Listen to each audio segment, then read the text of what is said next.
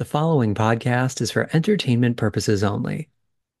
It does not reflect the views or opinions of my university or its affiliates. Another day is here, and you're ready for it. What to wear? Check. Breakfast, lunch, and dinner? Check. Planning for what's next and how to save for it? That's where Bank of America can help. For your financial to dos, Bank of America has experts ready to help get you closer to your goals. Get started at one of our local financial centers or 24-7 in our mobile banking app. Find a location near you at bankofamerica.com slash talk to us. What would you like the power to do? Mobile banking requires downloading the app and is only available for select devices. Message and data rates may apply. Bank of America and a member FDIC. When you need mealtime inspiration, it's worth shopping Kroger, where you'll find over 30,000 mouthwatering choices that excite your inner foodie. And no matter what tasty choice you make, you'll enjoy our everyday low prices, plus extra ways to save, like digital coupons worth over $600 each week. You can also save up to $1 off per gallon at the pump with fuel points. More savings and more inspiring flavors make shopping Kroger worth it every time. Kroger, fresh for everyone. Fuel restrictions apply. Hello,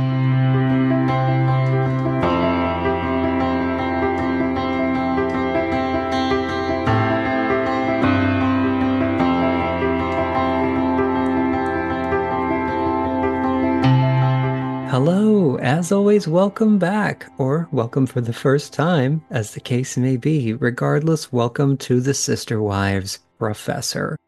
And that is me. I'm Dr. Adam, a real life, I'm very real, professor of interpersonal and family communication, and a longtime follower of the TLC series Sister Wives.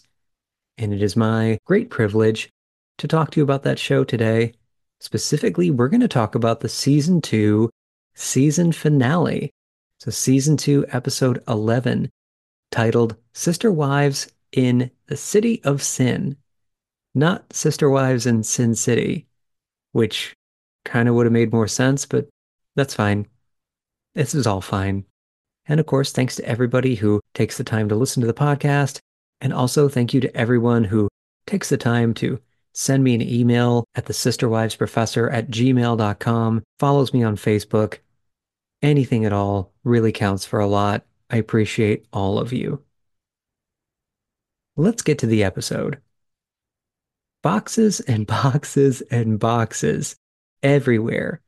Little kids, even in the Brown family, riding their razor scooters, navigating big piles of boxes outside of their big vacation rental, as they call it in Las Vegas. We're cutting in some black and white flashback footage like they like to do in this show lately, with Kody narrating saying that the risk of being split up was just too big of a risk, which is not true because there was no risk of being split up, it turns out.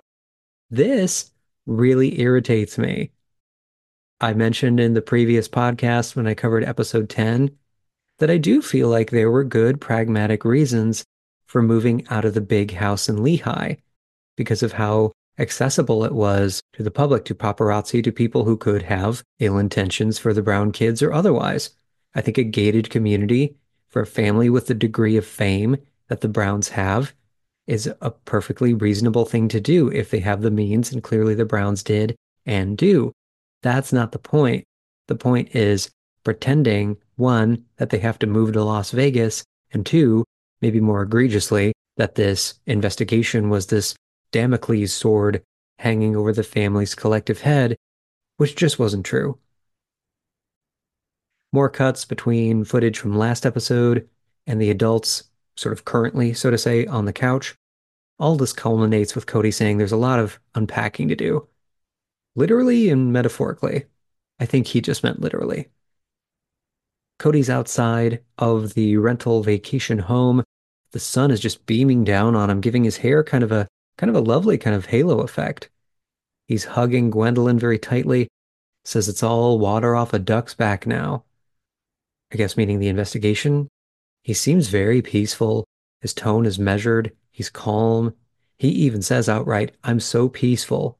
It's his birthday. He says with a smile, It's 70 degrees here. The adults are on the couch, and Kody's explaining all the things that they have to manage getting the kids in school, finding new homes within 30 days. And he's looking around at his wives, saying their lives are completely different now. in a very busy kitchen with about 10 different people milling around working on unpacking dishes behind him, Kody is leaning on the countertop saying he's been born again and remarks, What a place to be born again, meaning Las Vegas. He seems so serene. He's not doing the manic, goofy, hey, it's the Kody Brown show camera mugging either, like you might expect. He seems genuinely to have some stillness, some calm. Now we know it's not like a reduced threat of the investigation because that wasn't the factor that they pretended to be in this show at the time, right? I think he just really likes to move. I think Kody Brown wants external solutions to resolve his internal issues, his lack of satisfaction with his life. And seemingly temporarily, you almost see like the dopamine hit of change that sustains Kody Brown in real time right here. Like Vegas will wear off. He'll get sick of it, just like he gets sick of everything and everyone that has temporarily provided him some sort of existential relief. But in this moment, he's almost like on the high, you know, got what he wanted, the big change. And it might be the happiest, or no, no, not the happiest. It might be the most peaceful I've ever seen him before, or maybe even since. Footage of Logan bringing in boxes. Other teenagers seem to be just sort of zoning out. Some are playing darts, some are playing pool in the rental. On the couch, Kody says that when they arrived, all the adults felt this wow, and he looks around, but based on the way the shot is composed, we can only see Robyn, who's sitting next to him, and she's not meeting his gaze, so he just ends up smiling very warmly at the camera. Hey, it's one of my most hated moments, just like last episode, another one of my most hated moments in Sister Wives history, at least the early history, where Janelle, in this hushed, excited tone, tells some of the other wives, Kody's daydreaming. And we see Kody splayed out on a couch like a wine drunk cat, just lazily playing with the window blinds, while his 200 family members all work to unpack in this rental house that Kody insisted on moving into for basically no reason. I'm fine. I am fine. I'm going to have a sip of A&W Diet Root Beer. And I'm going to settle my little tea kettle. Let's move on.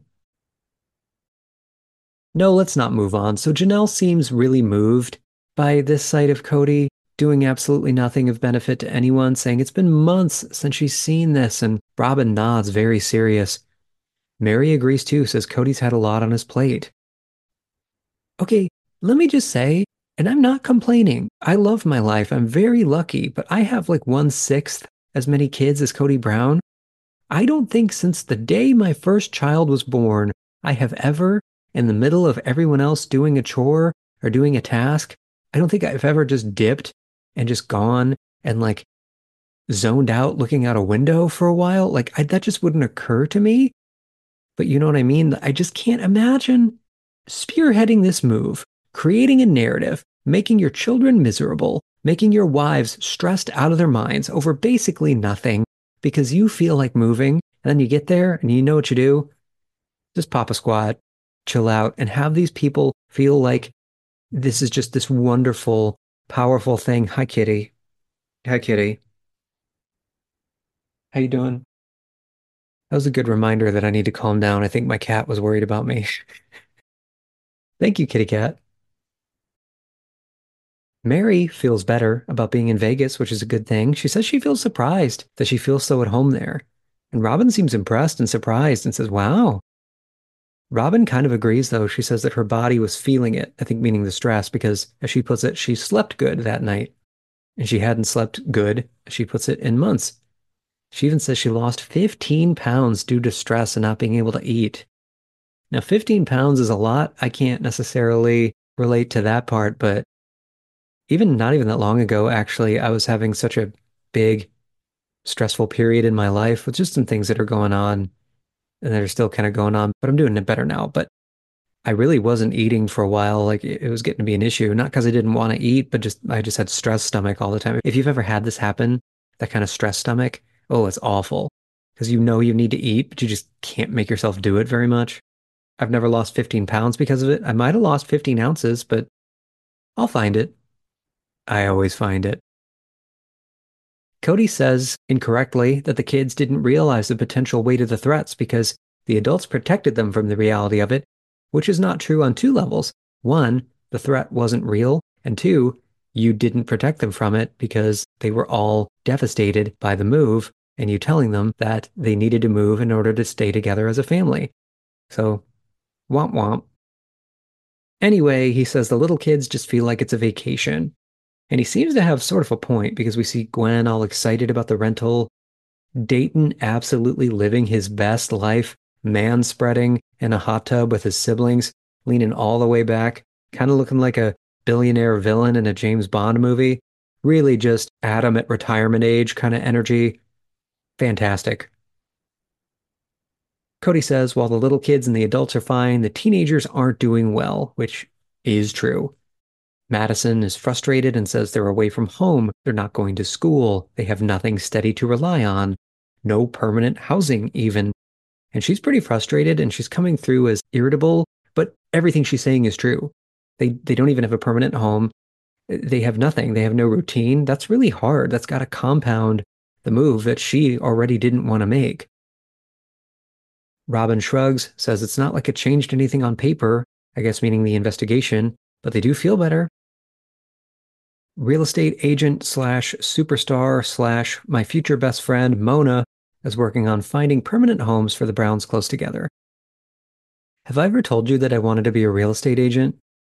I had kind of a period with an old job, my first full-time like professor job. It's not worth getting into, but some some stuff was going on and I thought, you know, maybe this isn't for me. Maybe maybe I don't need to be a teacher. Maybe I don't need to do anything else. So I actually got my real estate license and then I never did anything with it, which is the most Adam thing ever to do. But like my wife was really supportive and she was like, "Yeah, go for it." But I kind of thought maybe I could do it part-time. I don't know if I have any listeners that are real estate agents. Please let me know. But I thought maybe I could do it part time, but I think if you really want to make a go at real estate, I think you've got to kind of jump in feet first or head first and just really, really do it. And I don't like to halfway do anything if you haven't noticed. So I never ended up following up on it too much, but maybe someday. My license has lapsed years ago, but who knows? I felt like I would be good at it. I've, I've got a good gift of gab. I'm good at people. I'm good at reading people. I have two jobs now where I read people for a living, which is pretty fun. So who knows? Maybe someday. Any of you are looking for a new agent? No, just kidding. I've got enough jobs. Mona is working on finding permanent homes for them close together, which she says has been a challenge because they want one big giant house, which just doesn't exist in Vegas. So she's trying to find rental homes close together, which has got to be hard to do. Hunter, thankfully in a good mood, says it's crowded in the rental home, but he says it's pretty good.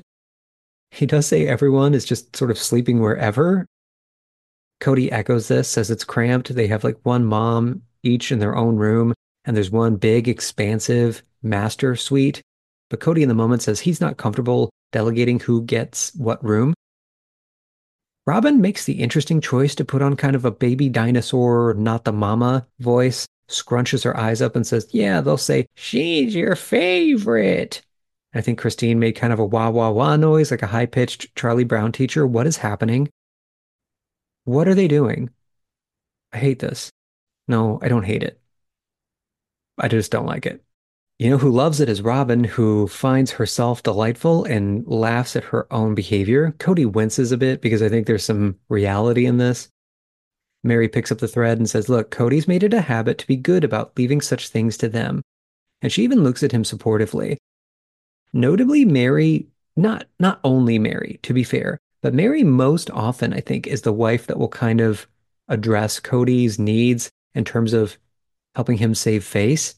You would think it would be Robyn that does more of it, and she does. She kind of takes it over later. But you see a lot of the bond between Meri and Kody here.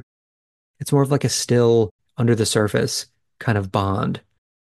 Christine says she got the big room because she threw a fit and laughs, slapping her knees.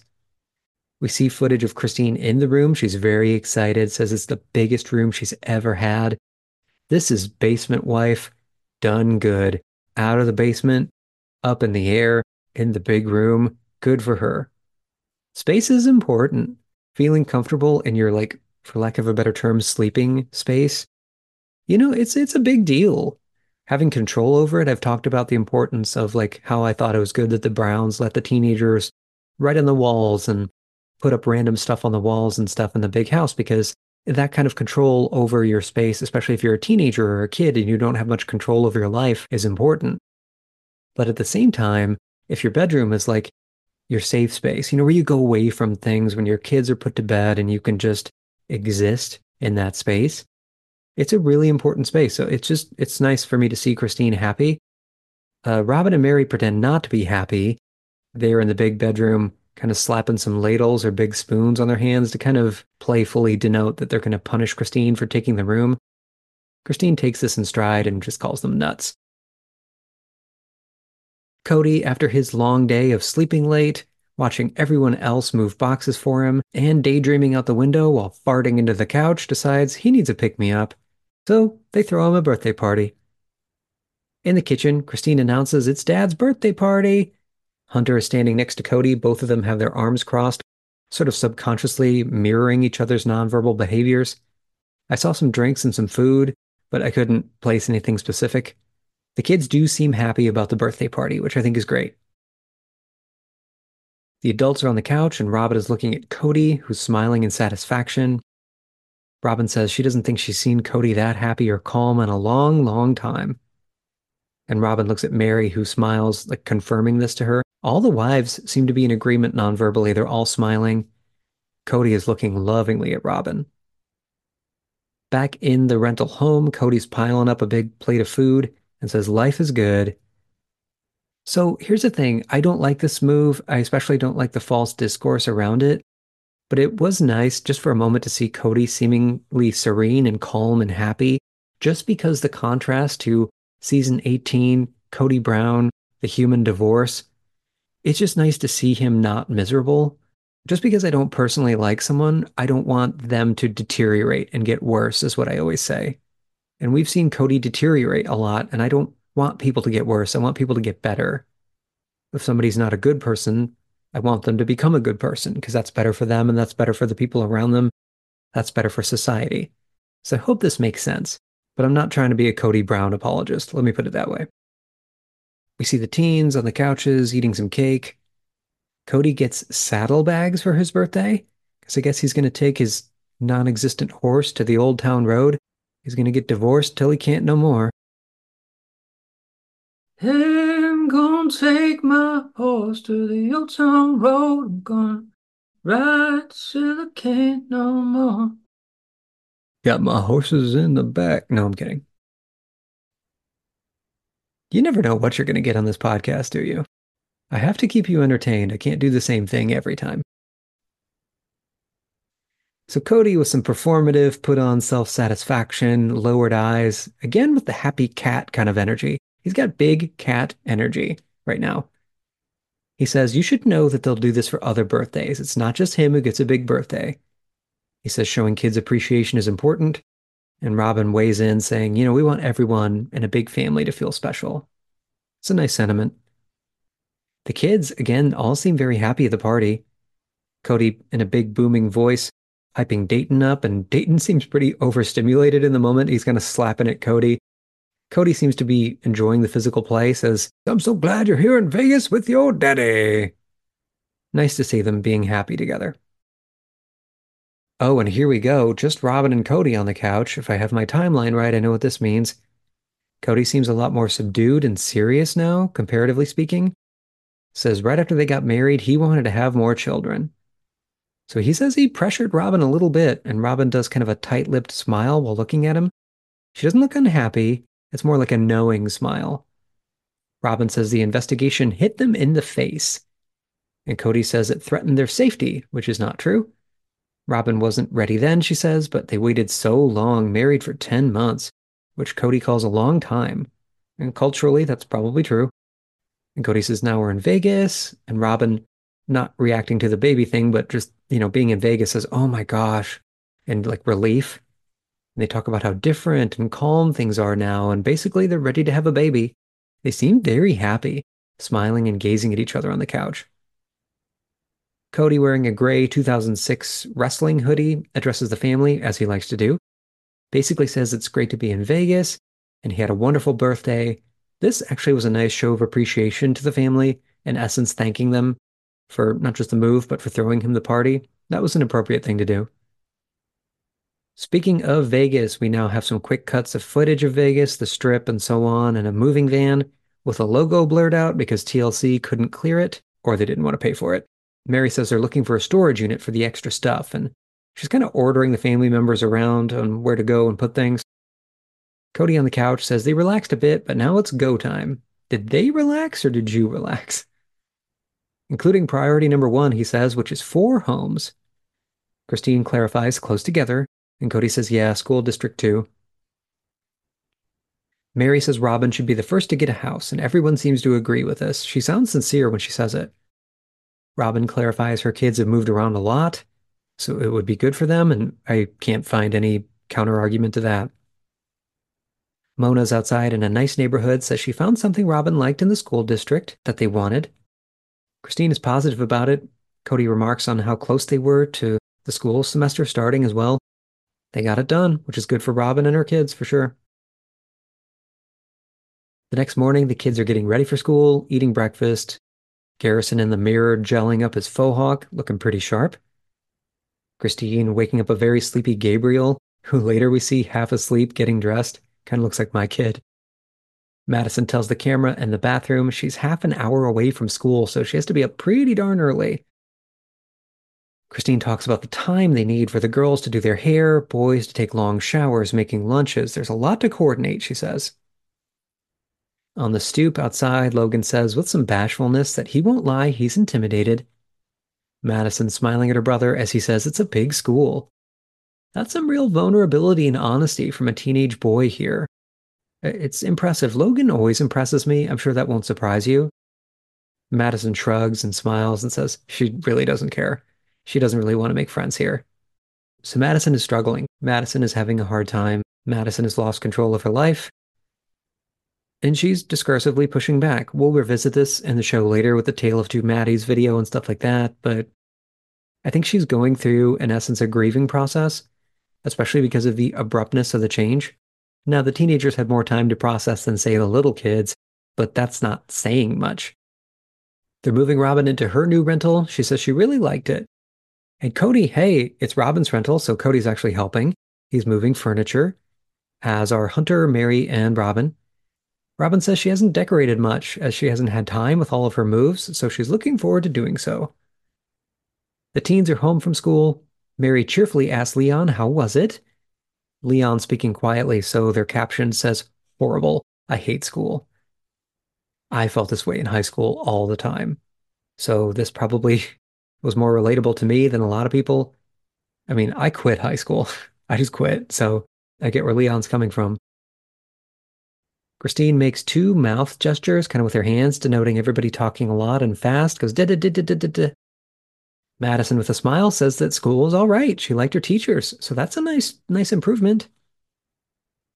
Meri is still like grooming Leon's hair as she sort of erases what they said. Said, so lovely, good, you make a ton of friends. And Leon sarcastic says, yeah, a ton of true friends, yeah. Meri disconfirms and keeps trying to touch Leon's face with both hands, like like cup Leon's face in her hands, and her kid hates it loudly, assertively says, stop. This just gets to me. I'm hammering this so much, but it's so relevant. These teenagers have no control over their lives. You took their lives as they understood them to be away from them. The absolute, I'm not even exaggerating, the absolute bare minimum.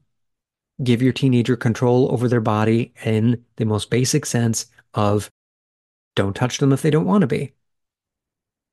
It's not touch to keep them safe. It's not touch to keep them out of danger. You, Meri, just want to touch your kid because it will make you happy. Well, your child isn't happy. And Meri, subconsciously, not consciously, is more worried about what will make Meri happy in the moment than her child. And yeah, not great. Kody's serious. He's got his furrowed brow and shaking his head a little bit, says, paying a mortgage on one big home will be less expensive than rent on four little ones, which, welcome to math. Christine, trying to be productive, says it'll be expensive to rent, expensive to buy, to have four separate homes, kind of brushing it off like, oh, what are you going to do? But Janelle doesn't agree with this at all. Janelle looks kind of put out, not angry or anything, kind of more resigned and exhausted. Says, Our finances are finite. It's scary. Now, she doesn't sound scared. Again, she just kind of sounds exhausted.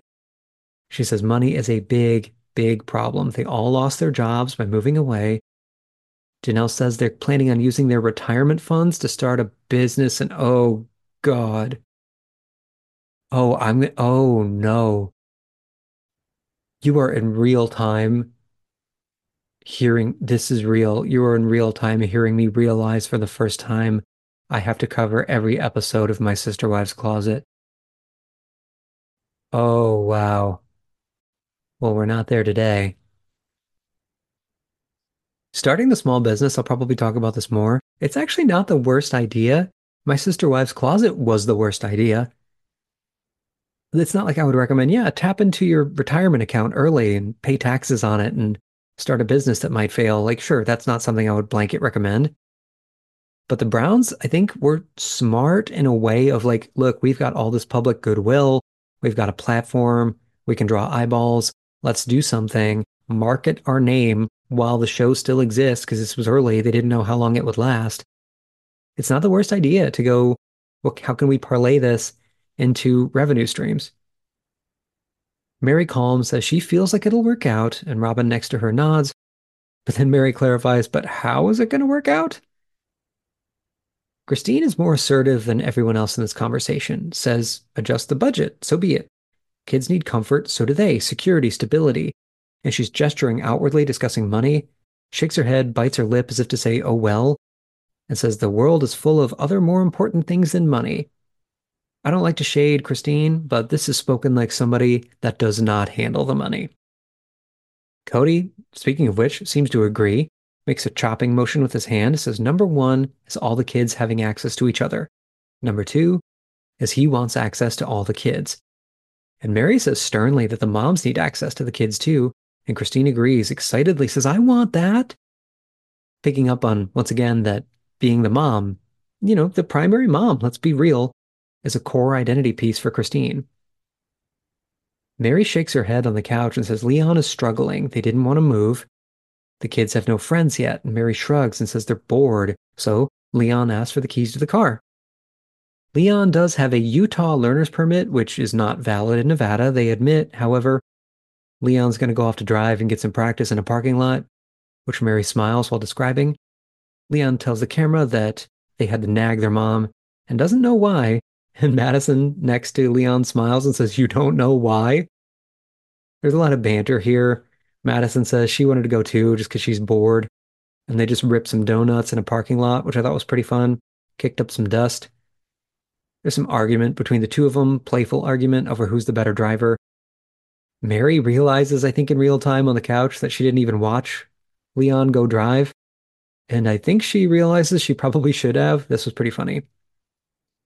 Madison starts to get bummed out about being in separate homes. Leon, too, seems to struggle with the idea. Both of them are touching their faces to self soothe.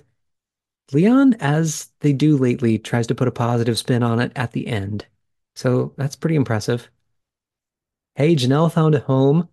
Mona lets them into the building, saying, Home sweet home.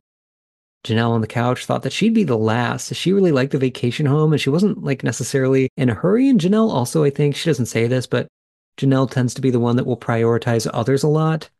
Not maybe even because she wants to, but maybe she feels like she should.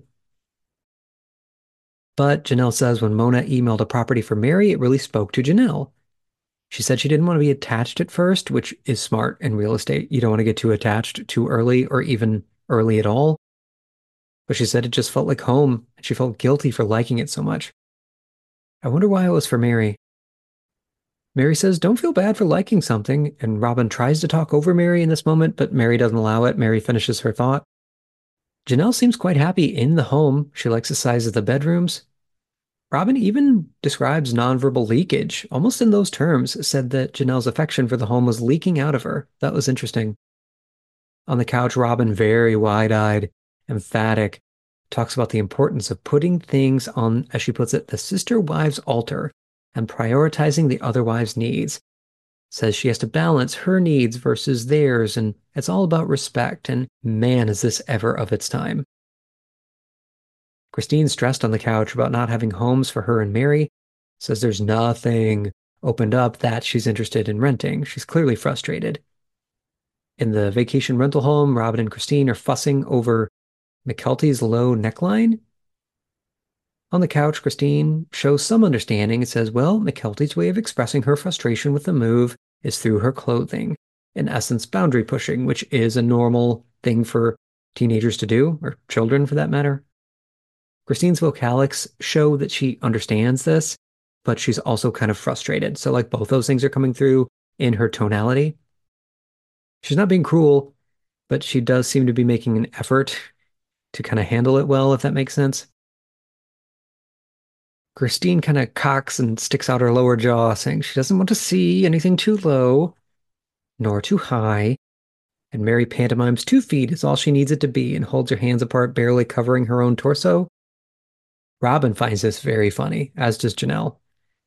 Kody says three feet, but it should be five. Okay, so parents can teach modesty if they want. I really genuinely don't have a problem with that. Whatever, that's not my business.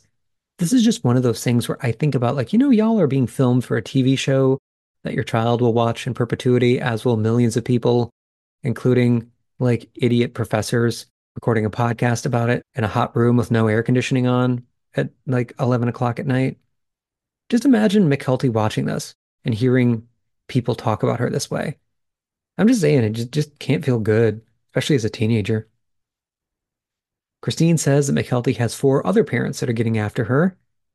We see footage of Mykelti in the kitchen leaning down to pick something off the floor, and Meri, who is sitting on the floor, instructs Mykelti to go find a different shirt. She says, I don't want to see that much of your body. Not the ideal phrasing to make it about, like, I don't want to see your body. I get, I, I get what she's saying. I 100% get what she's saying. Just, I just didn't like the phrasing. She does follow it up with, I love you, which, you know, was a good choice. She's very stern, disapproving. And Mykelti, quite honest, tells the camera, Yeah, I wear things to irritate my parents. There you go. Janelle talks about Utah just being more conservative, and Kody says they're concerned about influences in Vegas, and they cut in some footage of the strip of folks dressed for clubbing or dressed quite provocatively, and some just like girls out in denim shorts, you know, but you get the point. Robyn shows some good insight, as seeing new things like this can spark curiosity in young people, which is true. Robyn says they have to decide where they really stand. Mykelti, I think, kind of maturely says she likes the way she looks and she just wants other people to like it too. What a relatable sentiment, you know? Whether you you like how she dresses or not, or whether you think she's being appropriate or not, I bet you can relate to just I just like who I am about anything about you. And I just wish other people would too. Yeah, that that spoke to me. Robyn talks to the camera with Madison watching, biting her lip. She says, Oh, okay, here we go. Yeah, she says the girls don't understand that when things are showing, that's a huge message to boys out there. What is that message? I'm not kidding. I cannot state enough. If you like to dress modestly, if you want your daughters to dress modestly, that is your business. I will tell you, as a man who is very, very happily married to a woman, I've dated women. I love women. I love, okay, I love one woman, but you know what I mean.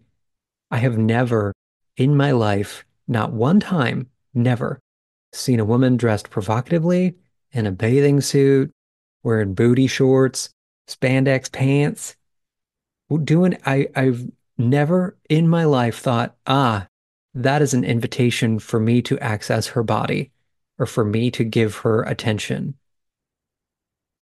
Never. That is a woman dressing a certain way that has nothing to do with me. If she interacts with me in a flirtatious manner, that's an invitation perhaps to flirt back. But the clothing choice has nothing to do with me because I'm not the point of her existence. I just think this is worth saying. No problem with modesty, but putting the onus of responsibility on young women for how young men act is toxic. It's unacceptable. It's perpetuated by society writ large. It teaches many women to dislike themselves, to blame themselves for things that are not their fault. It also absolves men of any personal responsibility. This is where we get these ideas of, well, he can't help it. He can't control himself. Well, he can help it and he can control himself. And he should. And if he doesn't, that's his fault. All right, I'm done. So I'm back. Madison, hard to read as she's listening to Robyn say this. She is looking away a lot. She doesn't seem super comfortable, but she doesn't come across as overly bothered either. Robyn puts on another weird voice and hugs Madison tight, saying, They're beautiful girls. They're gorgeous. Robyn's got weird voices today. I'm not sure what's up with it. Kody, quite stammery on the couch, clearly stressed about not having the homes worked out, points out he can't have Meri and Christine just pick something out of necessity when the other wives are so happy about their choices, which I thought is fair. Christine gestures for emphasis that she can't just settle, she has to settle in, settle down. I wonder if she prepared that line ahead of time. That's pretty clever, if not. Clever even if she did. She checks off a list of things on her fingers she wants. She's very upfront that she deserves all the stuff that, you know, she wants in a home, so good for her. My future BFF, Mona, to the point in the car, says Christine's house has been the most difficult because she needs five bedrooms for all those kids. Christine does a happy little dance on the couch, though, because they did find it. She says, See, God loves us. And she has a big beaming smile, quite happy. So now, footage of moving Christine in. They're really covering a lot of ground in this one episode, aren't they? Got to wrap up the season, I guess. It's a nice place, by the way, very high ceilings. Enjoy that electric bill. Do y'all like really high ceilings? I like the idea of them, but I don't know if I would want to live in a house like that, even if I could, which I probably can't. But you know what I mean? Where I live, it gets quite cold in the winter. So I'm just imagining the, the heating and cooling bill with just all that dead space. Again, beautiful. I love high ceilings, but you know, to live there is not an option. Let's leave it at that. People are moving furniture. Baby Truly is crawling around on the floor, playing with some sunglasses. It's a pretty quick scene. Meri is discussing leaving Utah on the couch, just her and Robyn. So somebody had to go back and collect all the furniture and other items that are left in the Lehi big house. So Meri and Robyn took another blurred out U-Haul to go and pick up all the stuff and allow Robyn to kick the pets. I mean, get the pets. I, I said get the pets. That's what I said. Meri describes the immediate connection she had when she met Robyn. And Robyn gestures away, saying she gets the love of her life with Kody, and then brings her gesture forward and says she also gets this great relationship with a sister wife. Note she says a sister wife. In the big house, Meri makes Robyn smell a giant vat of vanilla pudding in their little Fallout New Vegas food shelter they've got. Just tremendous. Meri pauses a lot and thinks and says purposely and slowly, to some people, Robyn would seem like a mistress or a homewrecker, which is pretty loaded language. She says, but she's not. Outside, as they're putting stuff away, Robyn is confused because Leon, I guess, had told Mykelti to give a cat some cardboard shipping container thing in a cat carrier so that the cat could pee on it. Robyn says, wouldn't it soak right through? I don't know. I Googled this. I couldn't find anything other than a bunch of websites telling you how to try to get your cats to stop peeing on cardboard. My cats don't pee on cardboard, I don't think. Not yet, anyway. Do you, do you, hey, Barbie, do you pee on cardboard? Do you pee on some cardboard? Do you pee on, I sound like Robyn. I'm doing like a Robyn voice. Well, that's the last time I talk crap. Mykelti says she doesn't know because whatever, Leon is a blonde. And Robyn correctly points out, okay, well, so is Mykelti. Strawberry red dye job aside. Meri looks downcast again, thoughtful and sincere, and says, In the past year, and Robyn already nods enthusiastically, like she knows what she's going to say. Meri says that her relationship with Robyn has been a roller coaster. The courtship was something that Meri, I guess, was quite involved with as she introduced them and kind of shepherded them through it. Now that Robyn is folded into the family, Meri feels kind of superfluous. Meri looking right at Robyn and vice versa. Meri says she was so excited when they connected and so excited to have that bond with Robyn, and she saw that bond diminishing. She says she was jealous, but she's pretty much worked through it, which is not remotely true. She says they're building their relationship together and working on common goals for the future, which is a good way to look at it. She says the investigation found them at a place where they could handle it together, and Robyn agrees with this. Big nods, affirming body language. Robyn says the investigation could have broken another family, but they became stronger. Oof. She leans over, focused, her hands together, as if holding a ball.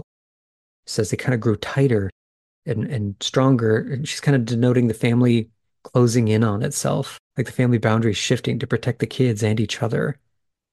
I wonder how much of this is trying to speak this into being like the Browns like to do, rather than it really being true. Meri says to some big nods from Robyn that this is the relationship she always wanted with a sister wife. Again, you're saying this on TV and everyone's going to see it. I can't help but wonder, watching that back, how Janelle and Christine felt. Anyway, they leave the big house and there's footage of empty rooms, the house in disarray still. Pretty emotional if you're moved by that kind of thing, like you know I am if you heard the last episode. Hey, and Mona found a home for Meri. Kody kind of barking at Meri, by the way, as she's positioning the U-Haul at her new home. Meri just barely got a house in time before the vacation rental had to be vacated, but she got there. However, she is quite a bit further away, more than a mile away from the other homes. Meri loves the house, though. She says it's very open. It's got three bedrooms. There's a big boom from the editor. Kody's fired up. He's upset on the couch, says, Meri and Leon's rent will cost as much as everyone else's for a smaller section of the family. You just wait. How about that wet bar, bro? Kody's not angry per se, but he's more forceful and intense. But Meri is taking this very personally, and I don't blame her. She's dabbing at her eyes. She's clearly crying. Robyn is seated next to Meri and she's frowning and even looks away with kind of a distressed facial expression. Kody turns to Meri and without any sympathy really says, Are you taking it personal? And Christine, kind of incensed, loudly says, I would take it personal, which, yeah, I would too. Kody even says the quiet part out loud, says, Well, I'm afraid one of you will ask why is she getting so much with only one child? Oh, this is such a big thing. This is such a big thing, the only one child, right? And the worth of a person, in essence, in the family based upon how many kids they have and just the amount of space they need. I know there's there's that part too, but come on, you can't separate it. Janelle, defending Meri too, says, well, she tried to find a smaller house that worked for her. And maybe they give or take, but Meri deserves the home that's important to her. This seems big of Janelle. Meri does say having less kids, and she looks away, shaken up. Her voice is shaking. She says she doesn't deserve as many perks, maybe. She's kind of darting her head around. She's really not doing great right now. Robyn gets fired up and says, No one feels that way. Robyn tries to kind of explain how Meri feels for her and says, Well, there's a lack in her life. She wants more kids. She wishes she had more. I don't think this is your place to say, especially if it's true. This this did this did bother me. Just don't don't talk about it. Don't acknowledge. If Meri wants to talk about it, Meri will talk about it. Don't tell Meri how she feels about her fertility. That is so not your place. But Meri, I guess, agrees on the couch, so maybe it's fine. Meri's really crying, visible tears. Kody does admit he was being a jerk about it, and Meri looks at him with, I think, a touch of relief or maybe just surprise. Christine continues to spin positively, says Meri's home is big, it has space for gatherings. And Meri seems very relieved by this. She gets pleased, and Christine picking up on this, that that her comforting Meri is working, Christine gets more animated, leans forward toward Meri, raises her voice and says, That's what you like about it. Christine, you can really see in this moment that Christine's role a lot of times is trying to smooth out everyone else's issues. Robyn tried to too, but she kind of just, you know, it, it didn't work. Let me put it that way. I'm being generous here. But Christine handled it much more effectively by, you know, not acknowledging the fertility issue. Meri talks up the big living area and her rental that Robyn says Kody really liked, and Meri is much happier now, much more at ease, stretches out bashfully and says she's looking forward to Thanksgiving being there. And Robyn laughs quietly, so Meri obviously kind of directing that maybe they will do that. Christine cheers for everyone getting into the houses they want in 30 days, and Kody is smiling. Gleeful asks playfully, Who has the best house? And they all assert that they do, which is a good thing for them all to feel that way, honestly. Kody says, he just wants good houses to raise their kids in. These are temporary houses, though. They really have this energy as if they're permanent, don't you think? At Robyn's new rental home, Janelle tells us they're having a block party as she and Robyn live close to each other. Janelle seems happy about this, which is nice to see. She's got an apron on, got a lot of unfrosted cupcakes in front of her. Kody seems a bit hesitant about the neighbors' reactions politically, morally, etc. to their lifestyle. Robyn says it'll be interesting when the Browns flood the driveway. They allude to the show indirectly. Robyn says they don't know who has seen them out there being public, meaning who's seen the show. That would be an interesting thing to navigate, especially early on. And she even asks rhetorically, Do you know that I have sister wives? Which gets a laugh from the other adults. So I guess it's actually their neighbor Edna's block party. Edna does a talking head, says she wasn't gracious at first about the Browns, but her daughter clarified, like, hey, we shouldn't judge them because we don't want them to judge us, which is very mature. The wives seem to like Edna, as she said she's grandma and she'll yell at your kids if they're being unsafe in the street. Potentially some really good community culture, you know. We're kind of like that in our street. There are a lot of kids. Thankfully, it's one of the things I love about our neighborhood. You know, if I'm out, typically there'll be another parent of some of my kids' friends, but sometimes not. Sometimes it's just one of us. Like if I have to take the baby inside or whatever, I know that there are other adults that I can trust. Christine bonds with Edna's daughter over both of them burning water, I guess being bad in the kitchen. Where's Janelle? Janelle kisses better than she cooks. Or then, than? I don't know. Kody mistakes a neighbor's stepdaughter for his wife, which is not ideal. And Kody seems genuinely sorry. He even hugs the guy and apologizes. He's Kody Brown, though, so he then dick kicks it by saying, That's what they say to a polygamist. You know, when he has like a 14 year old wife, why did you say that? That's not funny. Like people laughed, but I think they laughed because they were shocked and didn't know what to say. You know, you ever laugh at something and then later on you go, Oh God, that was terrible. But you're just a, you don't know how to process it. Why would he? Oh, yuck, yuck. No, no, not funny. Not just, just, why would you invoke like the worst thing about your way of life to these? Kody Brown, Kody Brown. Come on, man. I defended your hair extensions. Do you know how bad people roasted me over that? I think I lost some followers over that, but I deserve it.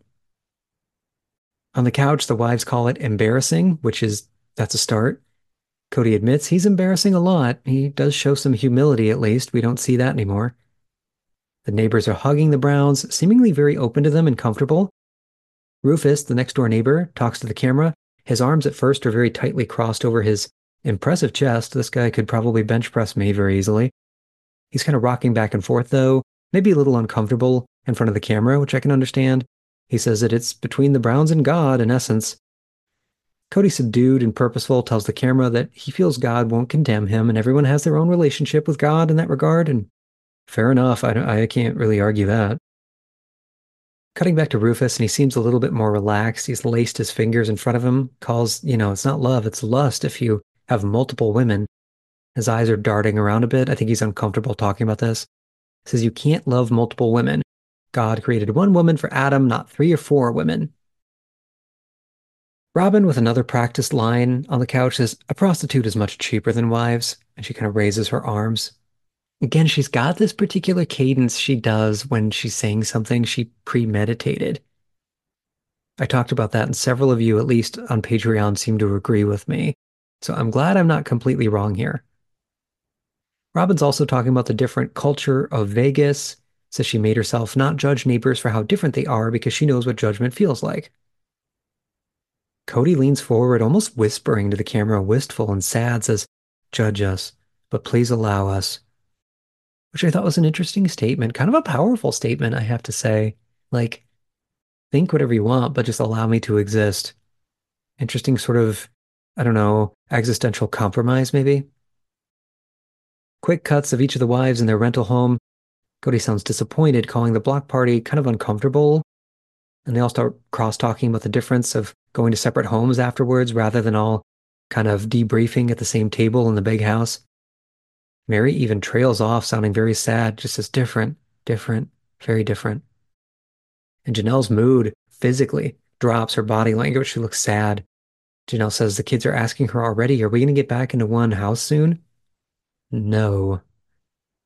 Kody says he doesn't like driving from house to house either, but he'll find a solution for that later. There's footage of him packing a bag, driving from place to place. Meri's house especially is further away, which makes Meri nervous for Leon because they're they thrive on interaction with their family. Meri says she personally, and she pauses, she likes her alone time as much as she likes these guys, as she puts it. Robyn has Kody's arm around her on the couch, quietly says to Meri, I don't like it. And she kind of dings Meri a bit, says, You need to be closer to the family. Meri gets a touch defensive and says she didn't pick a faraway house on purpose. And Robyn says, I know you didn't. Kody says he'll never get used to living separate, which is like the 500th thing in this episode he said that's not true. Says the song he'll be singing until they're together is When Are We Gonna Be Together? Big change.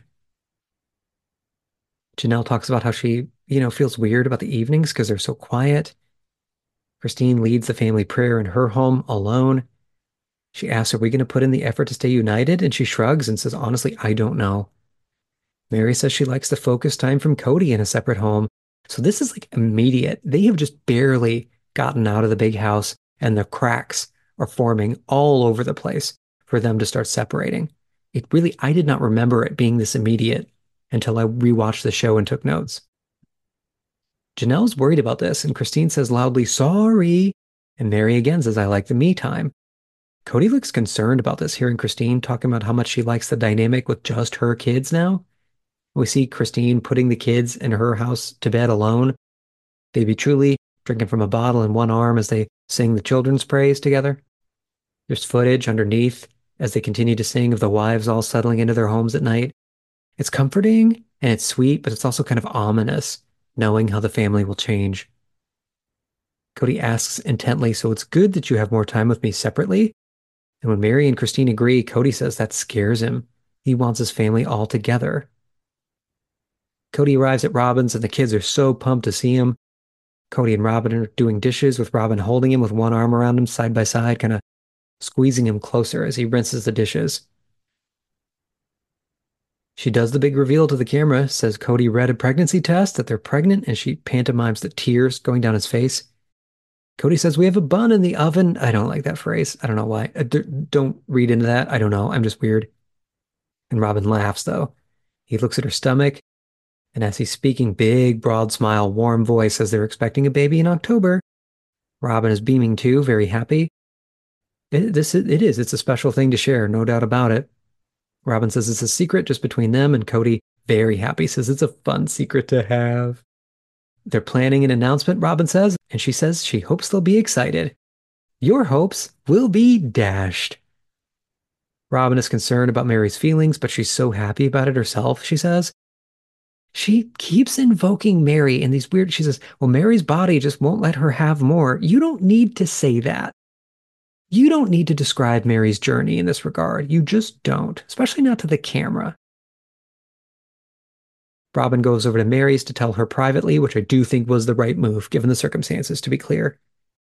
She emphasizes their relationship as sister wives is improving, and she wants to go do baby planning stuff with Meri and have her be excited. Kind of reminds me of the dress shopping thing a bit. The show ends with Robyn pointing out that a baby can be a reminder of intimacy between your husband and another wife, which, no kidding. Anyway, Robyn says to Meri, let's talk, and that's the end.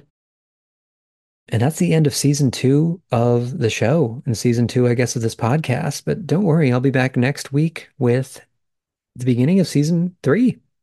I'm ready. I hope you're ready too. Thanks for listening to the podcast. I hope this was a small but positive part of your day. Maybe it was funny, maybe it was interesting, and if it was just background noise, thank you for letting me be your noise. I appreciate that. As always, the best place if you want more content from me is patreon.com slash the sister wives professor. If you want to talk to me, you can do that no matter what. Send me an email, the sister wives professor at gmail.com. And the most important thing you can do if you don't already is subscribe, follow, whatever the terminology is. Just keep listening to this podcast on your chosen platform. And if you wouldn't mind leaving me a review, especially a five star review, I do read them. They mean a lot to me. If you take the time to do that, or if you already have, Thanks for doing that. That is really, really cool of you. I'm Dr. Adam. I'm a teacher. I'm a researcher. I'm a follower of Sister Wives. And because of you, I am a podcaster. Thanks for that. Please be kind to yourself. You deserve kindness. And try to remember you own your feelings. Your feelings don't own you. And the outcome tends to be more important than the process. I'll talk to you soon. Bye bye. The